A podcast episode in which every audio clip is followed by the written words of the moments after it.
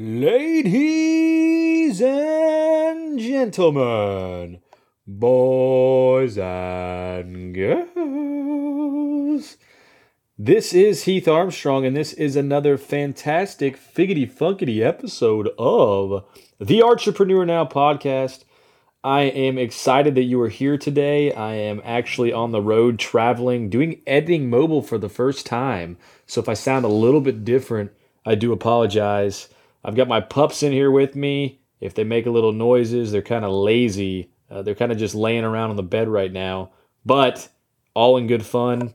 Uh, got to get things done on the road, got to get things done on the run. And I am pumped that you are here listening, whoever you are, wherever you may be, whatever you may be creating. You have found this podcast again, and it's such an amazing, amazing staple in my life to get to talk to these creative entrepreneurs all over the world doing unbelievable things. So thank you for listening. This is episode 66 Insanity, and I've got an amazing guest. He's an artist uh, currently residing in British Columbia, and he, he is the prime time example of how you can have a day job and create on the side. He's figured it out. He's gone through podcasting and, and learned so much from it in general, just like me. And he figured out how to self publish some ebooks and get that going. Uh, to get his artwork out on the internet to show people what he's capable of doing to make some sales to pr- to print artwork on the back of laptops or cell phone cases whatever it may be.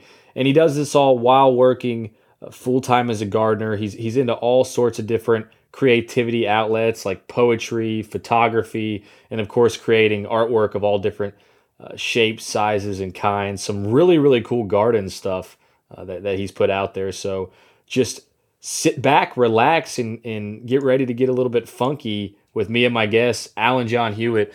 And once again, all the show notes, artsynow.com forward slash 66. And here we go. Come on, everybody, let me hear that beat. Come on, come on, everybody, let me hear that stickety, stickety, rickety, dickety beat. Yeah. Well, here we go now. Wants to get a little bit funky out there? Who wants to get a little creative out there, huh? Yeah. Which one of you wants to get a little bit artsy now? Well, I do. then get on with your bad selves, yeah.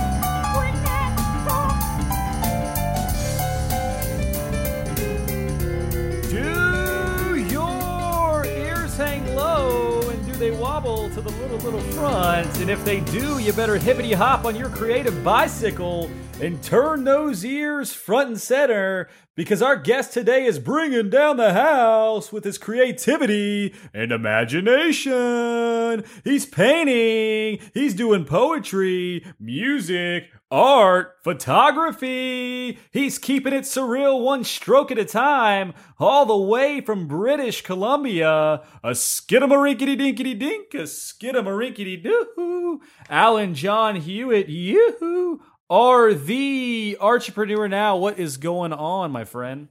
Hey, thank you, sir. That was fantastic. I'm doing well. It's sunshine over here on the east west coast, and it's beautiful morning. How you doing? Fantastic. You've got my creative mind flowing already because your uh, Skype standalone picture there is actually a piece of artwork that I'm guessing you did, and it's taking me on a ride, man. Oh, thank you. It's the the blue and white face with the split background. I guess it's kind of like a shadow and, and the blue sky in the background. But th- those are the ones that I was talking to you similarly about in the pre-chat. Those those faces that you made. Yeah, I love that sort of work. That digital work. It's um, it's nice stuff to do. It's very smooth. It's very slick. It's, uh, very modern, as you say. Yeah. And you definitely you seem to be in, in involved in all sorts of stuff. So you you're an artist who has really diddled in in I mean like we we said in the intro there you've done painting, poetry, music, art. You publish these ebooks that include kind of all of that. And then I've noticed on some of your sites that you can even have your stuff printed on, you know, laptop, iPhone cases and things like that and, and you've got these amazing sculptures that you've worked on, just kind of creative. in, in every different aspect you can imagine out there in your garden, which when they're surrounded by all those flowers and everything, it's obviously one of the most beautiful things we could ever be around. So I guess first, Alan, like where where did all this start? What was the first thing that you remembered kind of creating as a kid? Do you do you have a memory of what what one of the first things you started creating was? Um, poetry. Yeah. Yeah, uh, my one of my uh, I think my grade three teacher told me once that I would be what a great little poet you are, and I've always thought um, I've always kept well. She told me that, and shortly after that, I think I stopped doing it because uh, I probably got harassed by some kids or something like that. But it's always been in the back of my mind. And then when I was in my teenagers, I wrote a little bit more. In my early 20s, I started writing more. And when I came to Canada, I really started writing a hell of a lot because I had to, I was writing at home, but I was also feeling a lot more emotional being far from, being far away from home and all this stuff. So I kept writing and writing and writing. And now I write basically every day. I write a new poem every day and post it on my websites. Yeah, wow. There's so you're probably feeling some kind of creative need that you have every day to do that. I I do something every day that's creative as well, and it just kind of keeps the fuel to the fire. But where are you originally from? Um, Brisbane, Australia. Nice. You came all the way over. Yes, I uh, I've been in Canada for 24 years now, and I was in Brisbane for 27 years. So I don't know if I'm Australian or I'm Canadian. I'm half a mix between the two now.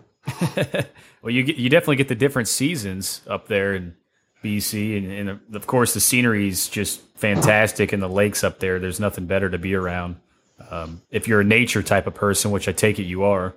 Well, I'm outdoors every day. I'm up, I work my day job, um, despite what I do, is uh, being a gardener, and so I'm outdoors all year round, and I have what I don't know about ten different properties or so to look after. Some are uh, cheap commercial properties, which I hate, and then there's these high end properties that look over that look over the water and the mountains down there, and the deer wandering through the property, and the old mansion type buildings and stuff like that. You know, hundred year old buildings with three hundred year old oak tree oak trees and stuff like that. So it's you know it's a beautiful place to to work. Yeah, to work and to fist pump and create and well, bring well, influence. Yeah, well, what I do at work because my job is so, uh, it's although I'm in a beautiful location, the work itself, the work itself becomes um, boring in one sense. Yeah, it's just for picking up leaves is not a very thoughtful job. Um, so I plug into the internet and listen to lectures all day on history and philosophy and science and art and you and interviews and all different types of stuff, you know, all over the, the map.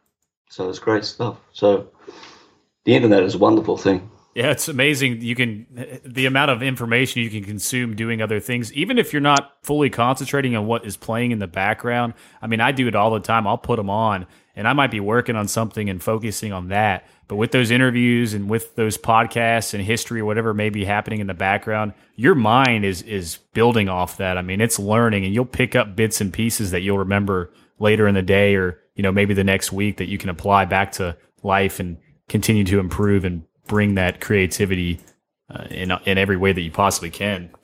Oh yeah, for sure. Well, that's why I have my own publishing company. It was just because I listened to podcasts, and the people I listened to on the podcast convinced me that I could do it. So I went and did it, you know. So with no experience whatsoever, I set up my own publishing company and I published my own books.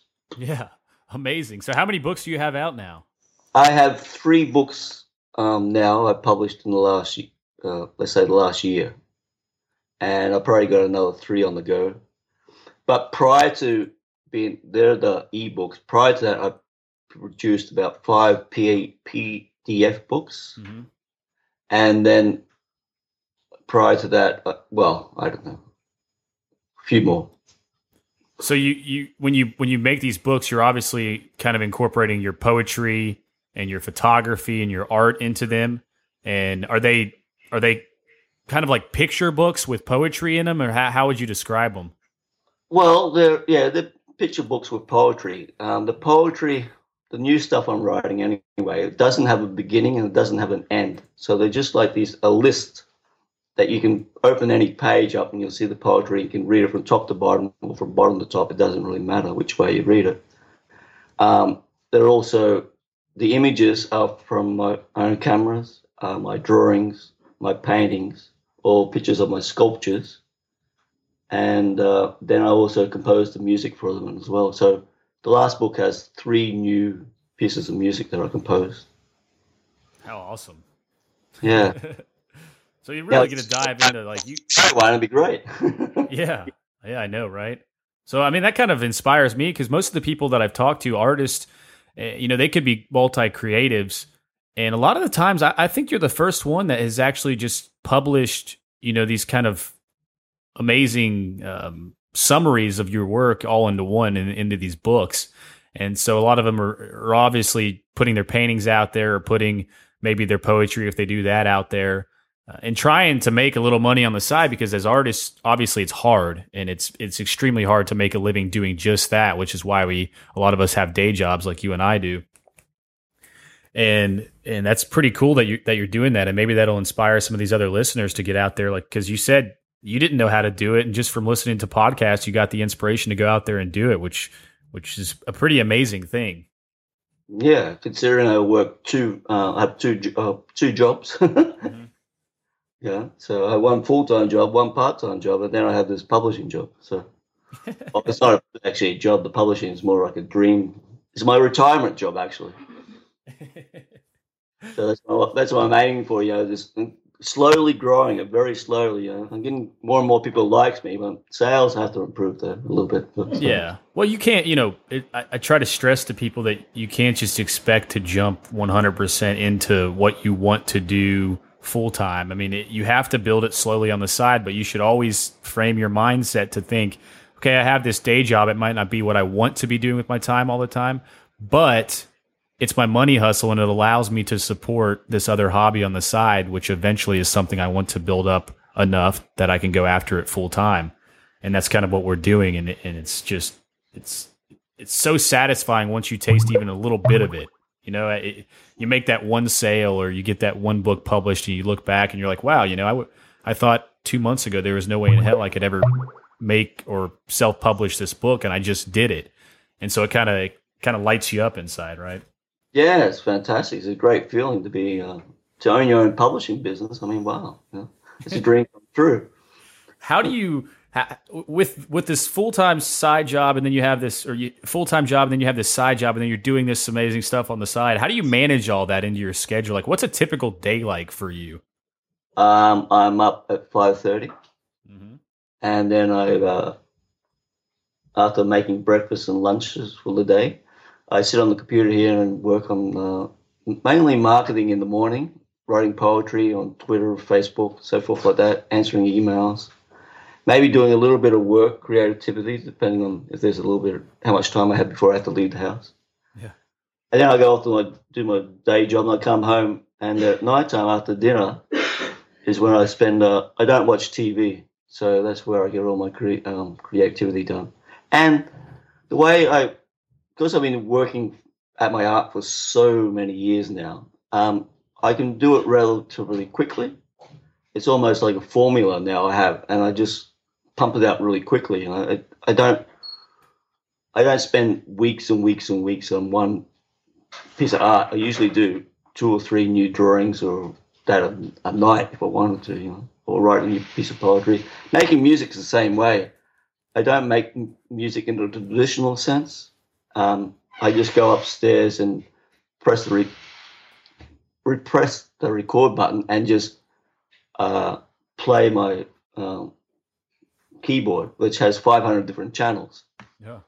So the idea is um, with music, uh, instead of playing, learning everybody else's songs, I just learn one song, which is how I am feeling deep inside, and then I express it 500 different ways through the, all the different um, or through all the different uh, channels on the on the keyboard. So uh, that's what I do, and I record it, and then I make a song to it, and then I edit it and whatever. So by by doing all of this every day, literally you're taking these baby steps every day. But if you keep doing it and you're consistent about it, it's pretty amazing how much it builds up. And I, I really wanted to stress on when you said you come home and after dinner you don't watch TV which is huge, right? Because I I gave that I did the exact same thing here. We got rid of cable, and ever since I, I mean, I, I immediately read like 20 books in like a month and a half or something ridiculous like that because I Mhm. didn't have the TV. And I, and you realize immediately how much you look back and think about all the times you watch TV. What did you gain from any of it? And it's really nothing. not, not much. Unless you're watching like history documentaries or something where you you learn. I don't remember anything I've watched on TV really, other than like maybe some sports games that were spectacular, which I do still enjoy. But when I think back at those books I read, I mean, they have been an anchor for propelling me in a different direction in life. When you know, I'll I'll learn something drastic and apply it, and then it's amazing what it can do. So I love the fact that you said that because it, just I can't stress simplifying life enough. Yeah. It, well, it wasn't an easy switch, you know, because I was just like everybody else watching TV. And I had this hobby when I first came to Canada that I wanted to be a maker. I wanted to become a professional artist. But once I got here, I realized that the talents that I had were uh, weren't good enough. So I went back to the drawing board and started teaching myself. And one of the things I, I came up with against this wall was, well, I want to do all this stuff, but you know, the TV's on, the TV's on, the TV is on. It kept pulling me away.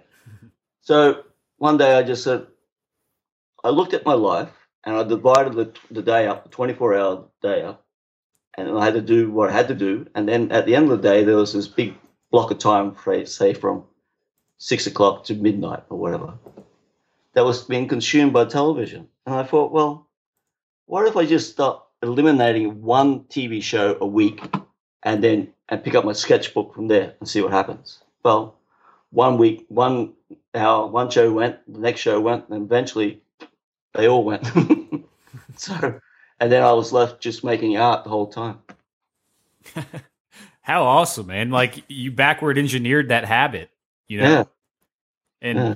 we, I use this tool called Lift. It's an app. I don't know if you've heard of it. I think the full name is Lift Up, but if if you want to check it out, you can go to lift.do. And I had the creative director for the company on this show. Also, her name was Erin Fry, and I, it's it's unbelievable how much these habits that you can put into place will become an unconscious part of your mind and then you'll learn how to do like not watching TV. You did it. You watched. You said what six hours a night, and then you slowly started cutting out TV shows to the point where you weren't watching at all. Yeah. And, and these habits, I mean, like it literally allows you to put your habits in that you want to gain, and then it keeps a running track and gives you rewards and stuff for making you know five days in a row, ten days in a row. And there's a community of people on there that'll be like, hey, you know, good job.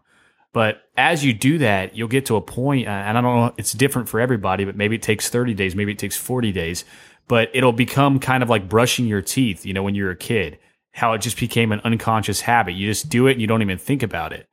And and when you build those habits that are actually going to benefit you, it's it's like life changing. I mean, it's like fireworks, you know, it blows up. So Yeah. It drives my wife insane because I'm always doing making art because I don't do anything else. If I'm not um, if I'm not working in the garden outside or doing something around the house, then I'm at my computer or on my sketchbook or making something. You know, drives it. Because that's all. Why do you have to make so much art? Well, don't do anything else. That's exact. That's so funny, man. I'm on the same page. Like I get she Lindsay's always like, you know, you're always doing this, and I actually got really bad about it to where I had to sit down and analyze my entire schedule and say, okay, these are all the things I do throughout the week, and then I had to plan it out. So I kind of stretched it out over two weeks to clear up time where I could just disconnect completely and you know, hang out with her and do some things around the house or whatever we needed to do because I got so addicted, you know, like, but it's hard to explain, but you know what I'm talking about. I mean, it's, oh yeah, I'm I'm there for the long haul. Yeah. yeah. So, well, your, your artwork's amazing, man. And I, I, I, stress everybody to check it out. I, I think you're, you're on, what's, what's your main site? And then you're also on, um, the site that I was just on that started with an N. Modern Net Publishing. Um, um Namaho. Yeah. So Never- you're on modern, you're on Net- modernnetpublishing.ca. That's your site. Yes. And then there's a site to is it uh Nav- Uh, Van New Gogh. Van. No, no, it's called New Van Gogh. oh yeah New Van Gogh okay I got it now that makes a lot more sense NewVanGogh.com. Um, that's a gallery where you can purchase my artwork and have it downloaded onto your phone or your laptop or whatever. It's a neat little job they do. It's been one of my, uh, as a business owner, you know, to get my stuff uh, globally, it's been one of those uh, roadblocks because I'm, as a business person, you think, well, how do you get a global distribution system up, right? When all you have time for is the creative side of it. So uh, this company, this company, New Van Gogh, they this, well, they do all the printing and the stripper thing for you. It, it costs you, but it's worth it, though. I think so. You know, it takes they take all the headache away. Oh, absolutely, man. Yeah. There's I've actually had some guests on the show, the founder of Art Square and then the uh, the founder of Art Socket and they're doing some similar things. They're providing these services to where you like artists or photographers can put up their artwork and then they'll actually print it, send it out, and spread it throughout the world. And then the other one literally was making it so that they would connect photographers and artists together so that the photographer could take high quality photos of the person's artwork and then together it could be printed and shipped out to somebody who was interested in it. Yeah. So the services are pretty amazing. Yeah. My idea was um, to use uh, printers around the world. Say, excuse me. Let's say you want to buy a, a, canvas from me. So instead of buying the original, what I do is send a file to the closest printer who can print on canvas to you, and you can just walk down the street and pick it up, or they can just go deliver it to you. You know, that, so that would be genius. yeah. So you get, and because there's all um, these printers are all around the world, then you have a global network. You know, but organizing that, um, organizing that takes a lot of time, and I just don't have the time to do it. So this new company, New Van Gogh, takes care of all that for me. I guess. Yeah, serves serves the need there. So that would be very cool. I mean, think about being able to open an app and have it do that for you, or being able to connect with other people and just know immediately you can go down the street and have this printed on a canvas. I mean, that's yeah. You're you're just gonna have to, you know, stop eating breakfast and dinner and work on that, man. Why not? So, yeah, if you if you you know when you were growing up, do you do you remember having any particular creative influences? And if like you could spend a little bit of that time creating something with any of those influencers uh, or anybody else who do you think it would be and what do you think you would create? Um, when i grew up there wasn't much influence at all. Um, the arts in brisbane australia when i was growing up was pretty small and so the influence came from Europe with in books and everything. And I first, I think the first person I saw that really blew my mind was a Salvador Dali painting. And since then, I've always been a fan of his. Me too. Um, but since I discovering, uh, since I went on the discovery of art history, say, and there's so many brilliant artists throughout history, and uh, I would like to make a sculpture with Michelangelo. I would like to do a painting with Salvador Dali. Yeah. I'd like to make a robot with Ray Kurzweil. and I would like to write poetry with Lord Byron and make music with John Lennon and sculpt with Rodin. Man, could you imagine? yeah, what that would be. I mean, the story of being able to do all that at once would just be viral in itself. Yes. I yeah. love. I was gonna say I, love Salvador Dali, and uh, I think my favorite one is the Temptation of Saint Anthony. Oh yeah, I love that painting. It's fantastic. I mean, I just it, I've had it on my wallpaper on my computer so many times, and I like rotate things out. Right now, I've just got a giant picture of the redwood forest because I'm envisioning, you know, the West Coast, which I love but I might have to put it back now that we brought that up. yeah, he's a great fan. I always loved with Dali. I could never quite under, I could never understand what he's you know the metaphors he was talking about, but um, but I love the way that he was able to uh, uh, make his imagination so vividly real. You know, oh, like yeah. that realism, and it's like, whoa, I think that's real. You know, I can go in there and touch that guy. They seem so real. You know. They don't, they don't look like paintings. They look like they're photographs almost. He paints so beautifully. Technically, he's a great painter. Yeah, I hear you.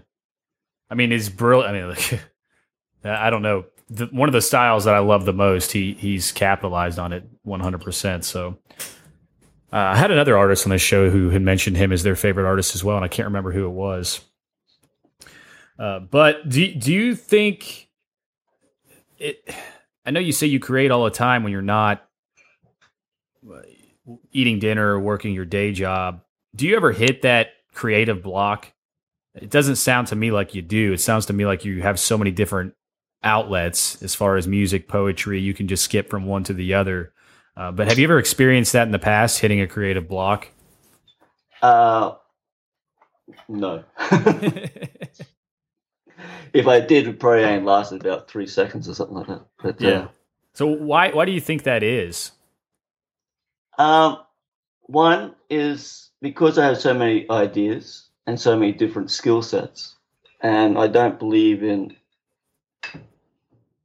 Uh, well, I guess it's a political idea or theory. Uh, we have this right of freedom of expression mm-hmm. in this country, as you do in your country. So I use that you know, I express myself as much as I can without, you know, within inside the rules of the law, without hurting anybody. And I also believe that uh, creativity, uh, everybody has it. It's just that um, people just, as one great Canadian artist said, it's just that everybody else gives up. Yeah, that's true. So don't give up, right? Well, yeah, don't give up. Yeah. What do you, what do you think the best advice you would have for somebody else who's creative, who's younger maybe and wants to isn't necessarily capitalizing on what they could do creativity? What what do you think you would tell them? well, that depends what they want to do, really. Um, uh, uh, well, I mean, the only thing you can do is is actually there's two ways of creativity. One, you need the skill sets, right? To make it to make your creativity come alive. Mm-hmm. So that's learning all the the fundamentals of art or whatever it is, the creativity. And then B, um, don't. This might sound counterintuitive, but don't don't listen to other artists. Just listen to everything else but art. And then take all that broad mind out widely and deeply, not so much deeply, but very wide, and then it'll give you a much wider palette to work with with your own skill sets. Yeah, brilliant. I agree. I definitely yeah. agree. So, what do you think the best creative advice you ever received was? From who? From anybody. Um, Do you ever remember anybody in particular? Uh, I know when you moved to the British Columbia, it might have been later when you decided that you wanted to create fully, but I think throughout our lives, there's always one or two moments where somebody tells us something that kind of latches onto our brains forever. Do you remember any of those incidents, or did you experience any of those? Well, I guess throughout my life, uh, people have uh, told me uh, who have seen my work, and and complete strangers have seen it. So not just family and friends who have seen it and have been wowed by it. And so when you hear that over and over again, you think, yeah, you're doing something good. You know, you're on your way to doing the right thing. So my suggestion would be try to wow people with your creativity. Yeah. Be different, you know, be yourself. Well, being yourself is the hardest thing. You have to let go of everybody else, what other people think of you. And that's been that was a battle that I think a lot of people deal with. And the way I dealt with it was, uh, it took a long time. Is I came up with this idea. I, I tried to imagine myself um, on a ferry boat going across a lake, and halfway it's just me and the ferry boat driver. And halfway across the, the lake, we hit, we crash into something, and we start to sink. Well, I, the ferryman is dying; he has a heart attack, and then I'm about to abandon the ship. And just as about to abandon the ship, I hear, Alan, help. And I turn around, and there is everybody I know in the world behind me, from my family down to the acquaintance, who, to the guy who cuts my hair. Mm. And there's a list, there's a whole bunch of people, you know. And then as the boat's sinking, I realize that they're all padlocked up together, right? They're, they're chained there, there, and I have the only key. Now the question is, who do I save as the boat sinks? And as the boat is sinking, I go through the list. I make out this mental list, who will I save, right? Mhm. And then I get to the point where I say, well, where would I be on this other person's boat? Right? So I- I'm trying to imagine my, all these people and then reverse the role. Where would I be sitting in their boat? You know? And you realize after you get out of your inner circle of family and very, very close friends, nobody really cares about you. So that much, you know, you're just you're just a, a person they know. They don't care about you. So therefore, if they don't care about you in reality, then what do they care about what you think? So therefore, that gives you the freedom to say what you want because nobody cares. And that's pretty powerful, man. I like envision that all the way through. You're a good storyteller. Well, thank you, sir. So you put that into your writing as well, obviously. So yeah, I Yeah. mean, I, I couldn't agree with you more. I really couldn't. Yeah, I mean, this idea that we have to do stuff for other pe- to please other people is ridiculous. We just got to please ourselves. You No, have 'cause to love yourself. It's the first step. Yeah, and at the end of the life, you got to say, well, you know, I could have done this, but instead I did this. You know. Yeah. True. Well, Alan, if you had to battle Godzilla, dun dun dun, how do you think you would use your creativity or your talents to defeat that big, crazy, ugly British Columbian hating bastard?